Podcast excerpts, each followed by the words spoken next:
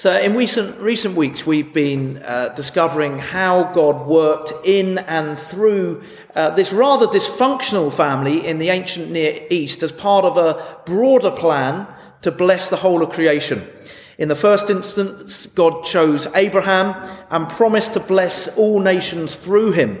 And we've been plotting that cor- the course of that blessing that will ultimately be brought to fulfillment in the person of Jesus Christ. So we've been hearing about Abraham and Isaac and Jacob, and last week we heard about Jacob's twelve sons, and in particular his favourite son Joseph. And we learned how Joseph was sold into slavery by his brothers, sold to the Ishmaelites, who uh, took him to Egypt.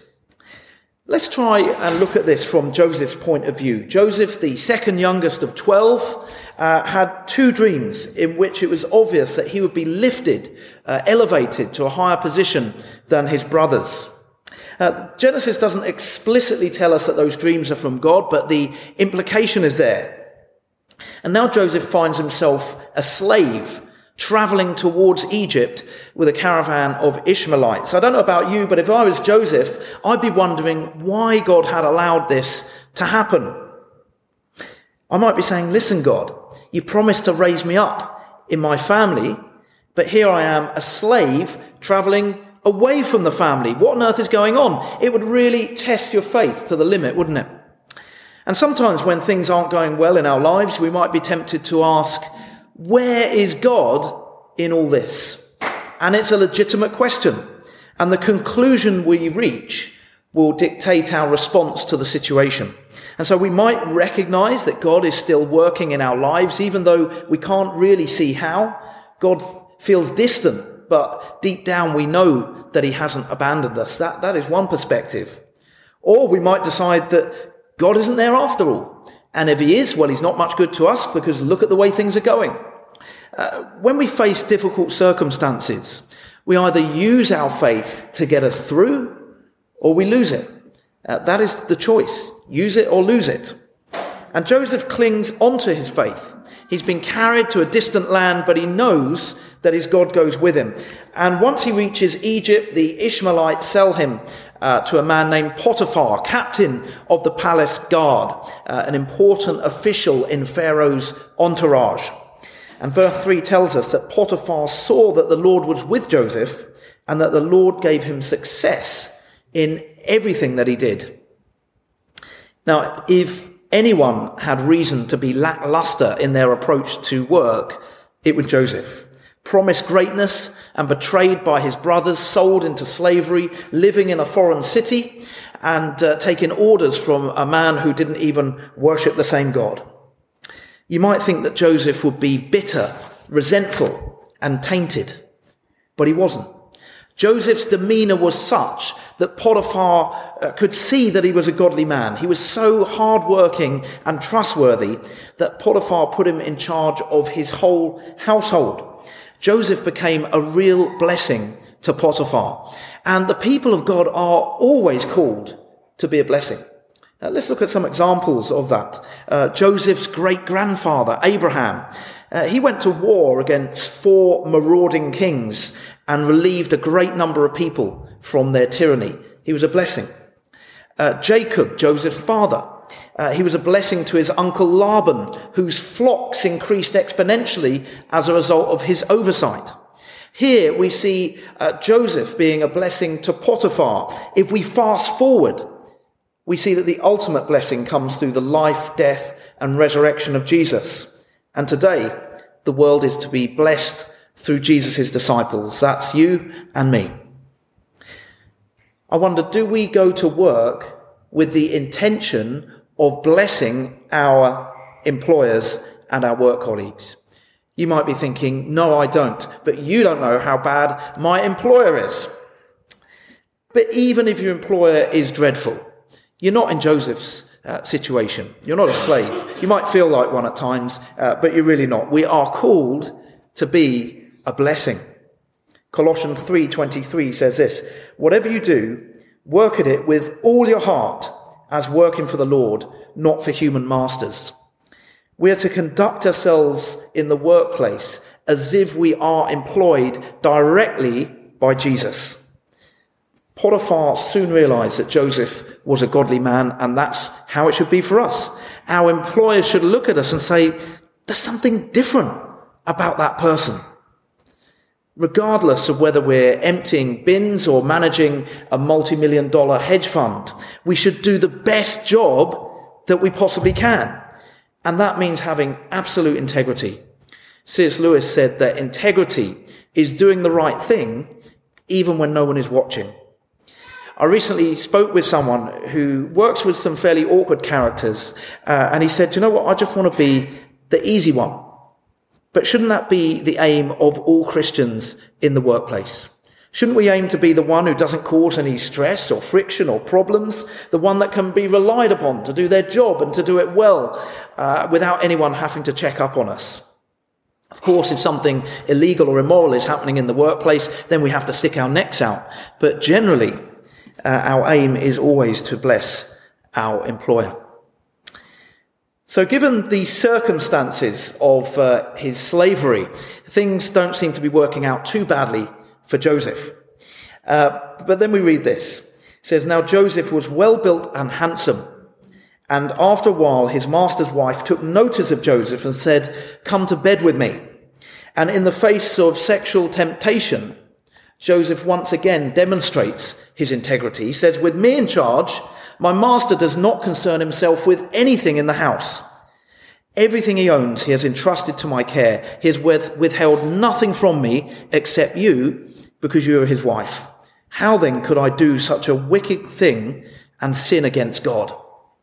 Notice that Joseph's chief aim is to avoid sinning against God. And I think it's fair to say that Joseph is one of the few wholly positive role models in the Old Testament. Uh, he's human, he's not perfect, but he is the first genuinely good example from Scripture. There will be others, Daniel and Esther, but he's the first good example.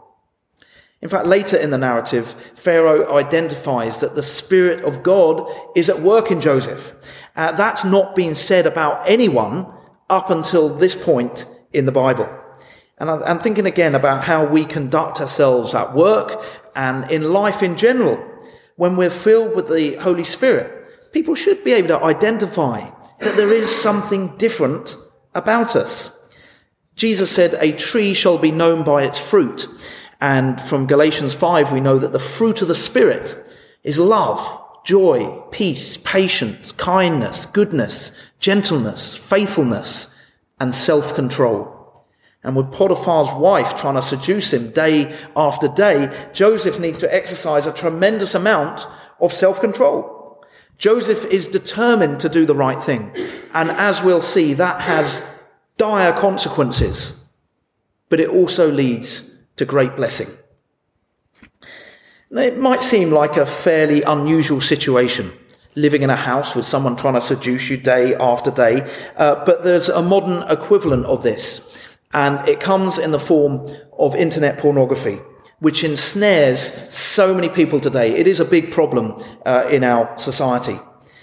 And pretty much everyone has access to the internet, so there is a sense in which Potiphar's wife is in all of our homes. It might be tempting to think that pornography is somehow less harmful than having an actual affair with a real person, uh, but that is a fallacy. Uh, viewing pornography has been shown to rewire the human brain. Uh, exposure to it changes the brain at a chemical level and disables us from the kind of intimacy that we've been made for. It's highly addictive, it's dangerous, and it's the cause of countless marital breakdowns. Of course, Jesus has the power to set us free from this addiction, just as he has the power to set us free from anything that has a hold over us. But like Joseph, we need to learn to flee, to run away from sexual temptation. The other day I saw a prank on YouTube in which someone had dressed a small dog up as a giant tarantula, and it looked quite realistic, and then they set this thing loose at dusk to harass innocent passers-by, and people saw this thing coming towards them, didn't even have time to register what it was, they just turned tail and ran. Isn't it interesting? We instinctively run from physical danger, and yet we are less inclined to run from moral or physical danger. We need to understand that sexual sin is dangerous on a whole number of levels. We need to run from it in the same way that we'd run from a fifty-pound tarantula. We don't want this stuff to take root in our lives. And if it has already, we need to address it. The most effective way of dealing with it is to bring it out into the light, uh, bring it into the open, find someone that you can confide in, talk to, pray with about it, someone that uh, you can ask, well, give permission to ask you questions and hold you accountable.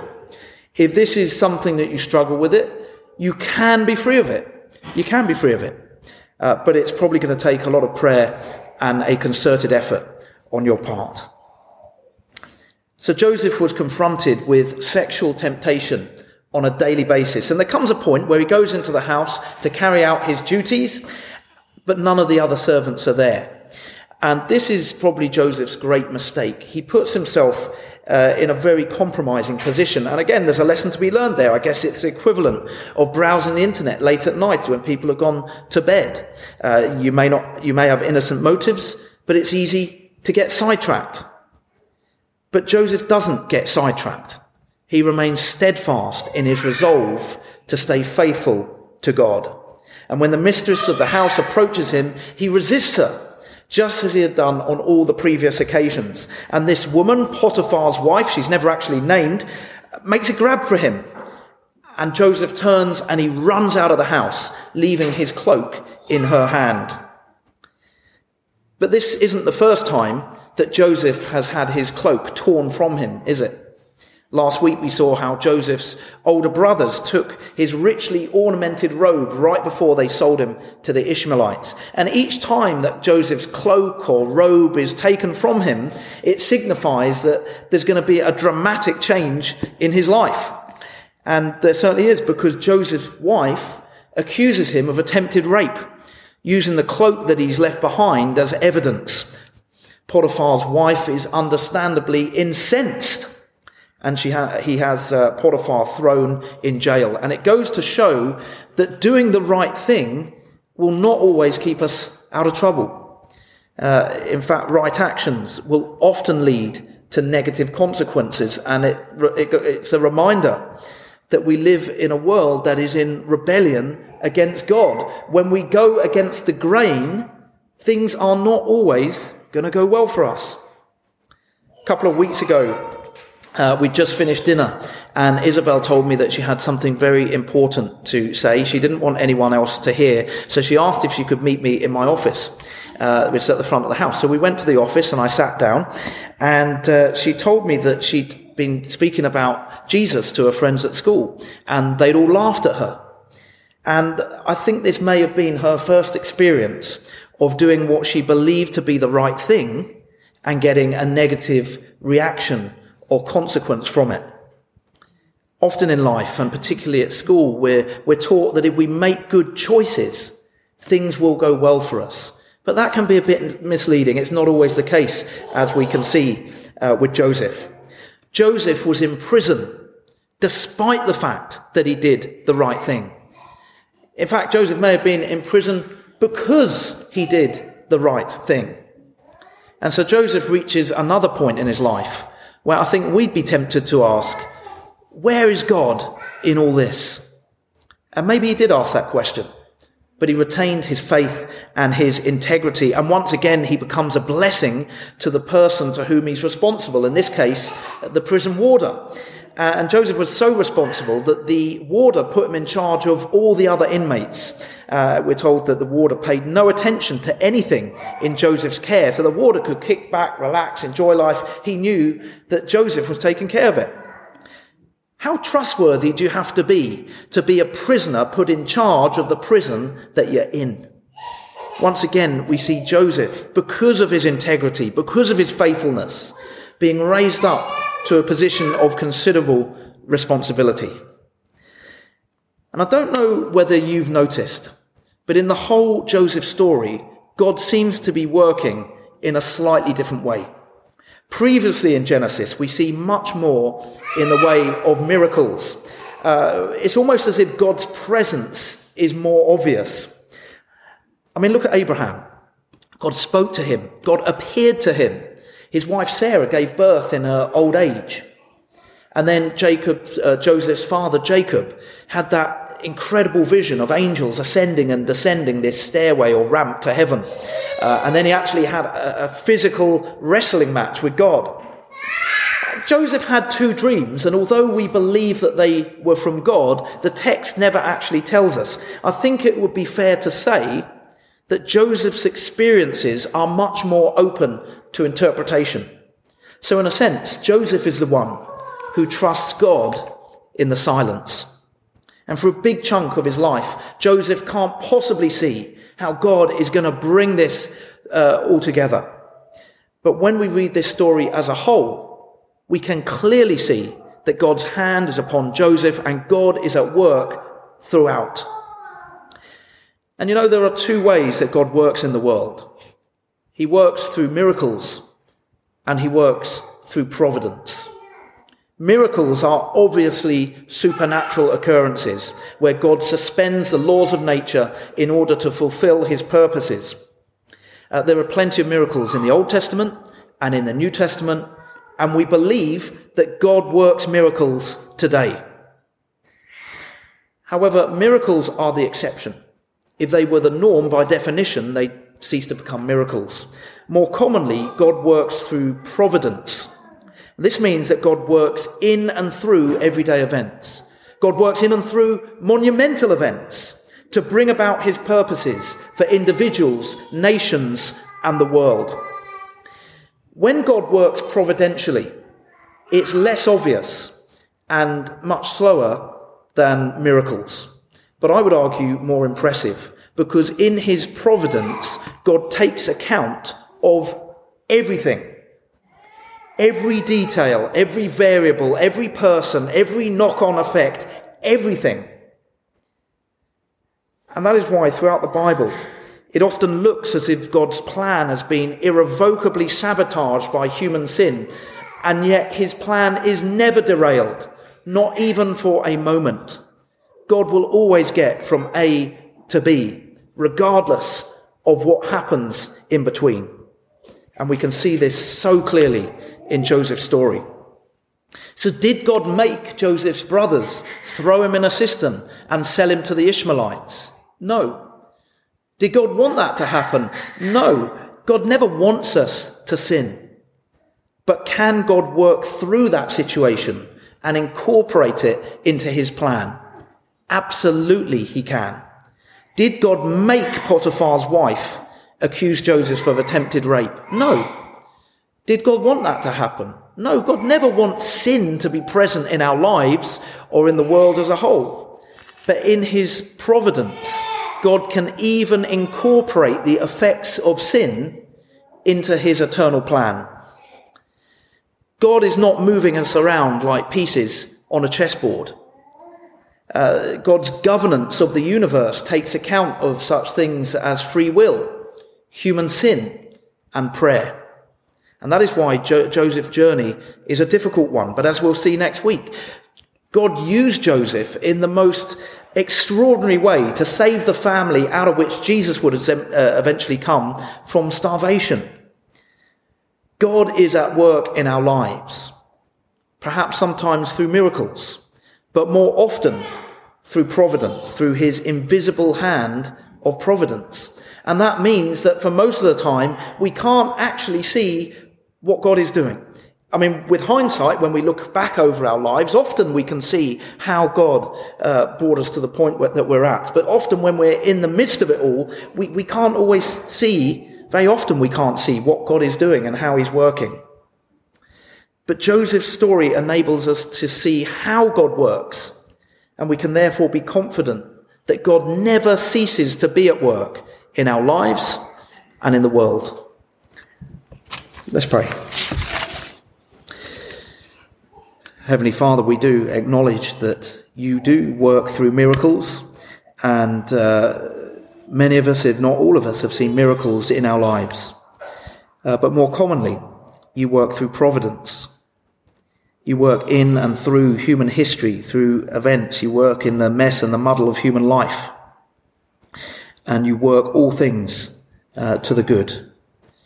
We thank you, Father, that uh, that history is moving towards a point where the world will be renewed and restored. Those who know and love you will be with you forever. And Father, we pray that uh, at the times in our lives when we're experiencing the most difficulty, the most hardship, the most doubt, we pray that we'll follow Joseph's example and hold on to our faith. Recognize that you are still at work in our lives, even when we can't see it. We thank you, Father, that so often we get to a point in life where we can look back, as we'll see with Joseph next week. We can look back and we can see uh, how you're at work, uh, even when we couldn't see it. Thank you, Father, and we pray that you continue uh, to fill us with your Spirit and work in our lives and in the life of this church, this community, this country, this world. In the name of Jesus Christ. Amen.